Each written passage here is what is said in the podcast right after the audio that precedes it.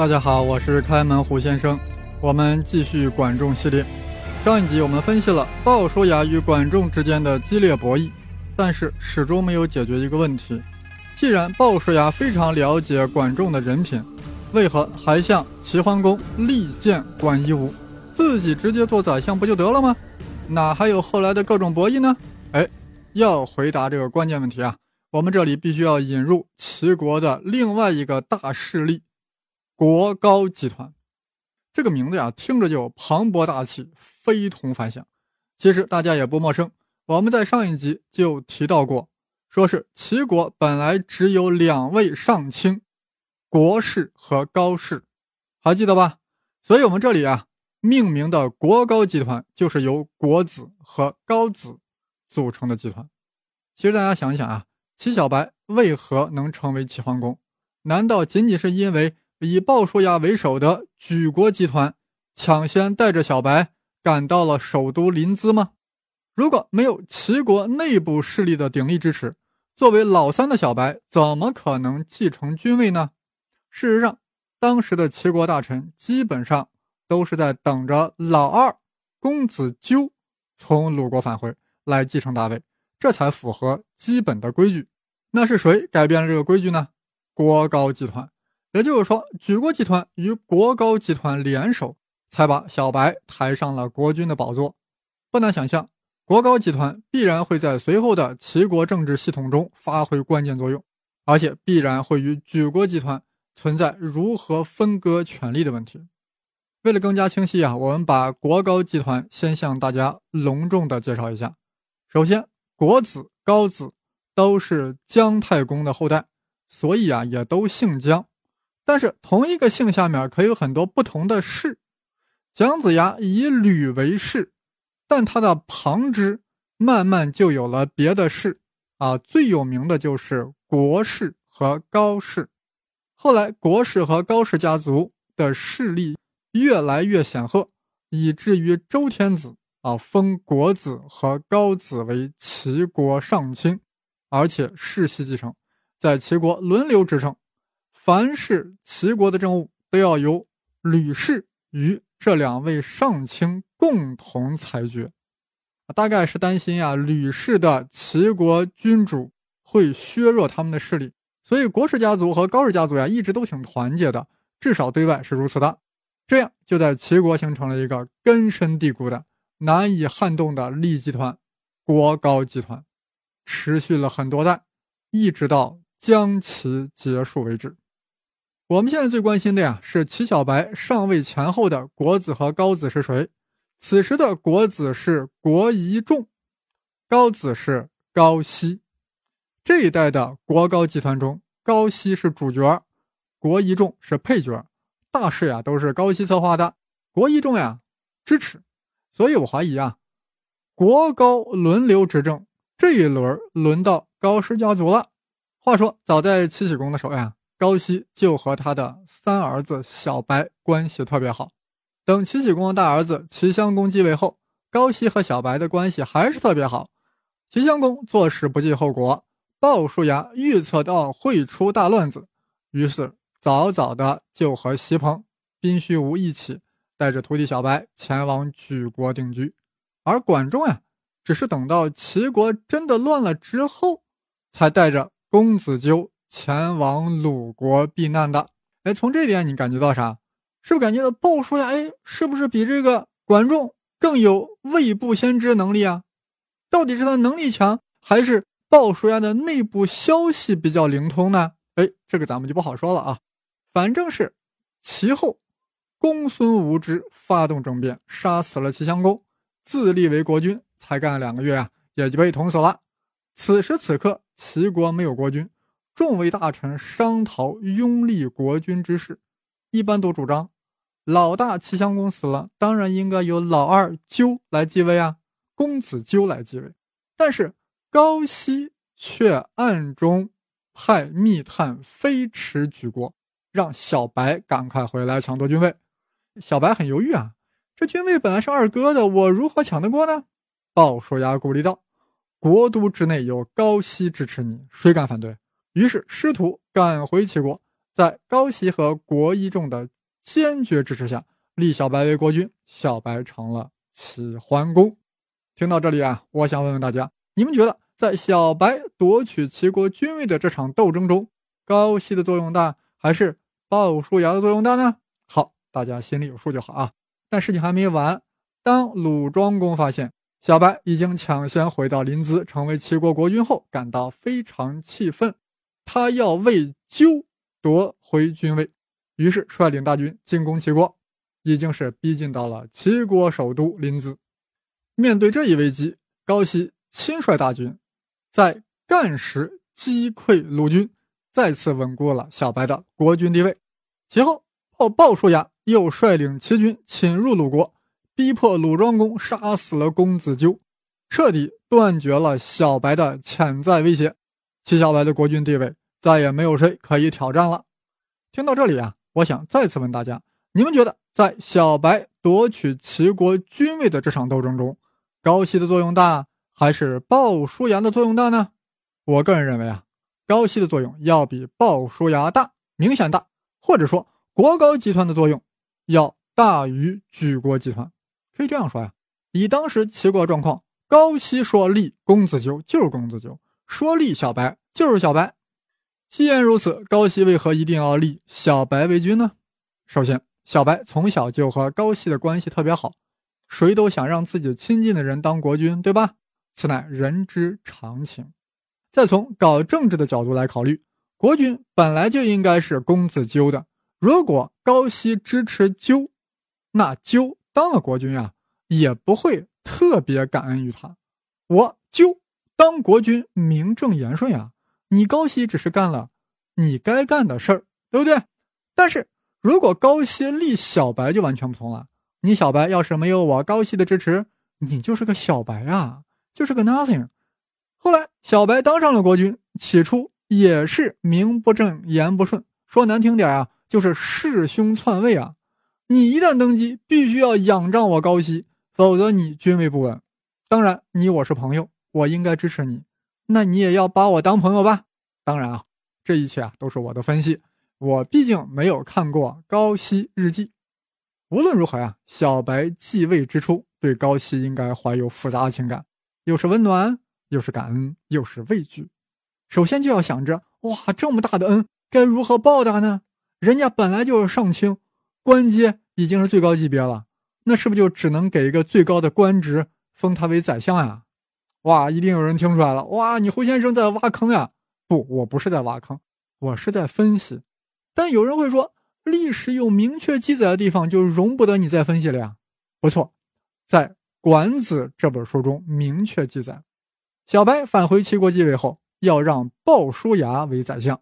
但鲍叔牙说：“我就是个庸臣，若想让齐国震惊，只有管夷吾才能担当此重任。”啊，随后呀，还列举了管仲有五个方面啊，都比我鲍叔牙强，所以。强烈推荐以管仲为宰相，但各位，你们是否相信管子的记载呢？我在管仲系列的第三集专门介绍过《管子》这本书，这是战国时代一帮子管仲粉丝编撰的，其中凡是不涉及吹嘘、吹捧管子的内容，还是基本可信的啊，至少不是故意编造的。但是，凡极度吹捧管仲。刻意为管仲辩解的说法，大概率是瞎编的，至少是添油加醋或者是掐头去尾的。从这个角度来说，鲍叔牙以贬低自己的方式大肆吹捧管仲，颇令人质疑。在这，以刚才对高息的分析，齐桓公最初会让鲍叔牙做宰相吗？从关系的亲疏来说，鲍叔牙是小白的师傅，高息是小白的亲密。朋友，两者不相上下。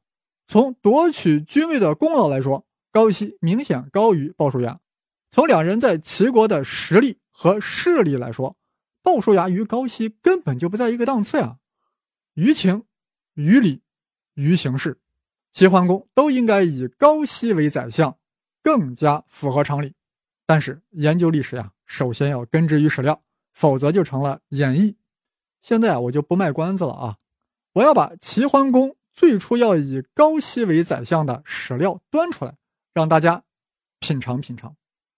呃，让我们一起打开《左传》，翻到庄公九年这一条，其中赫然记载着：“管夷吾至于高息，使相可也，公从之。”这里的“公”呀，就是指齐桓公。那是在谁在说“管夷吾至于高息，使相可也”呢？是鲍叔牙。大背景是这样的啊：干石之战后，鲍叔牙率领齐军侵入鲁国。要求鲁庄公杀死公子纠，并引渡管仲回齐国。鲍叔牙将管仲带回齐国后，对齐桓公说：“管夷吾至于高息，使相可以。”这句话很关键啊，其白话文就是：管仲治国的才能比高息强，可以让他当宰相。现在我明白了啊，小白最初呀根本就没有安排鲍叔牙做宰相，而是计划让高希。做宰相，等到鲍叔牙把管仲引渡回来啊，大力举荐后，齐桓公才改变主意，以管仲为相。所以说，《管子》大叔纯粹是为了讴歌管鲍之谊，夸耀管仲的才华，编撰的一套鲍叔牙谦让宰相的故事。这时必定会有人质疑，《左传》和《管子》同样是史籍，你胡先生为何就要以管仲的记载为标准呢？啊，是这样的啊。史籍与史籍的可信度呀是有差异的。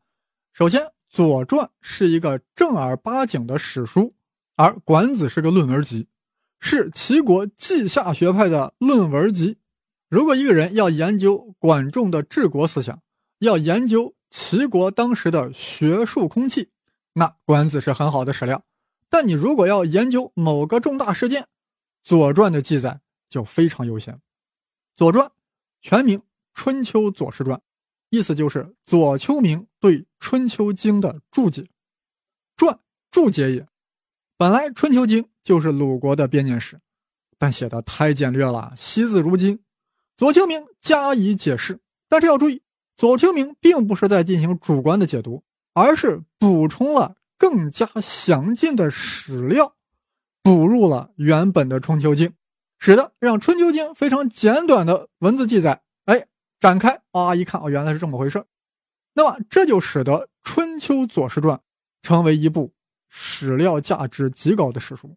可以这样说，凡是《左传》所明确提及的时间、地点、人物、事件，一般都要视作历史事实，除非有更强大的考古资料，才能对其质疑。《左传》中记载了三十七次日食，我们现在的科技手段进行了推演。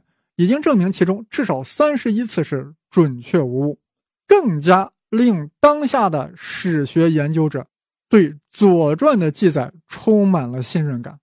相反，《管子》就不是史书，所以各种事件的记载经常就没有时间、缺乏地点，也没有前后背景。但我们可以从中看出很多那个时代的各种思想。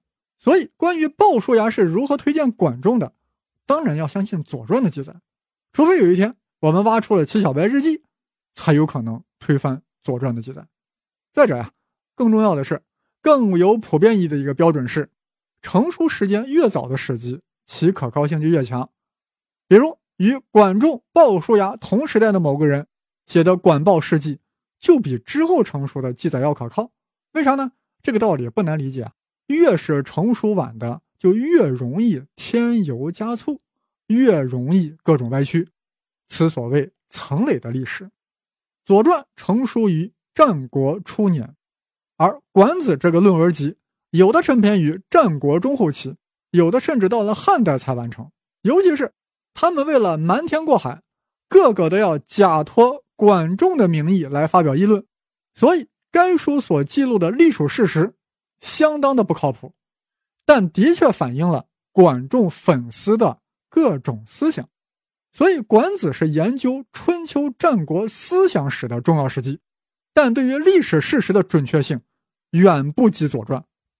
总而言之呀，言而总之，在管仲拜相这一具体历史细节上，我们当然要以《左传》为标准。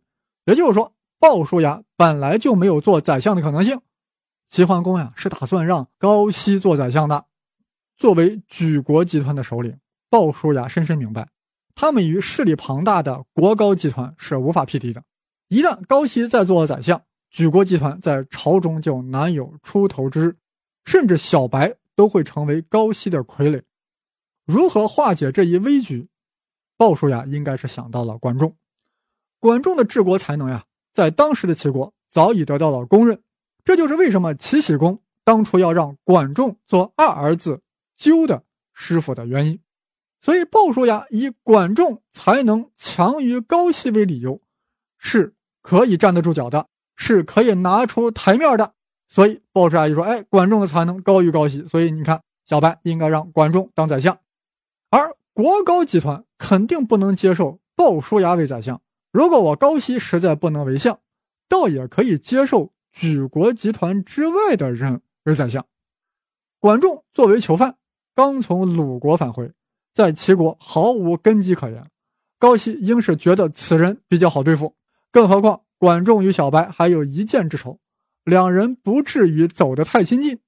而鲍叔牙极力举荐管仲，一则是阻止高息为相，二则是考虑到，毕竟管仲是我的好朋友，而且管仲一旦为相，毫无根基，只能仰仗我鲍叔牙才能立足。可以说，管仲之所以能成为宰相。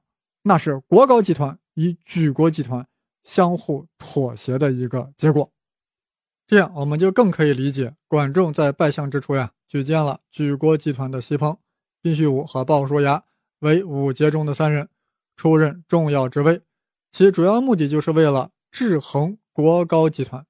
也就是说，面对势力强大的高息、国一众，管仲必须要和鲍叔牙联手，否则难以立足。从这个角度来说呀。管鲍之意发挥了重要作用。为了更好地应对国高集团，管仲还让齐桓公拜他为上卿，还让齐桓公认他为仲父。这看似很过分，实则是不得已。没有这些头衔罩着，估计高息见了管仲，连正眼都不会瞧一眼。现在管仲又是上卿，又是宰相，又是国君的干爸，那高熙呀，表面上也得过得去。事实上，管仲对高熙还是非常谨慎小心的。如果不信，再次打开《左传》，翻到喜公十二年，齐桓公派管仲帮助周天子平息了内乱。当时的周天子是周襄王啊，周襄王特别高兴，准备了以上卿之礼接待管仲。管仲惶恐不敢承受呀，说是如果我接受了上卿之礼，那么国士和高士来了，你周襄王以什么规格来接待呢？哎，最终呀，管仲只接受了下卿之礼。你看，管仲这么狂的人，他怎么这会儿突然谦虚起来了呢？说明啥？管仲自己也觉得自己啊地位远不及高熙啊，他要接受上卿之礼，他回去了不好交代啊。当然，这里也要说一下，还有一种说法呀，说管仲本来就不是上卿，只是一个下卿。即便如此，管仲不敢接受上卿的接待规格，还是因为很忌惮国士和高士的地位。事实上，管仲后来在齐国进行的一系列经济军事改革中，充分考虑了国高集团原本的实力。比如，在三齐国五齐币的改革中，继续保持了齐桓公与国士、高士分享齐国权力的格局。改革后的三军，那也是齐桓公率中军，高士率左军，国士率领右军。与此同时，在鲍叔牙的制衡下，也在管鲍之役的辅助下，更在管鲍要抱团应对国高集团的情势下，管仲与鲍叔牙的博弈的激烈程度也得到了一定的控制。至此，我们就解释了上一期留下两个问题：鲍叔牙为何一定要举荐管仲为相？管鲍双方在博弈中为何没有走向完全的对立？简而言之，这是一个三方博弈：管仲、举国集团和国高集团。三方势力形成了一种动态平衡，由此齐国形成了一个稳定的局面。这几个势力共同左右齐国国政，这一点司马迁在《史记》中也有相应的议论。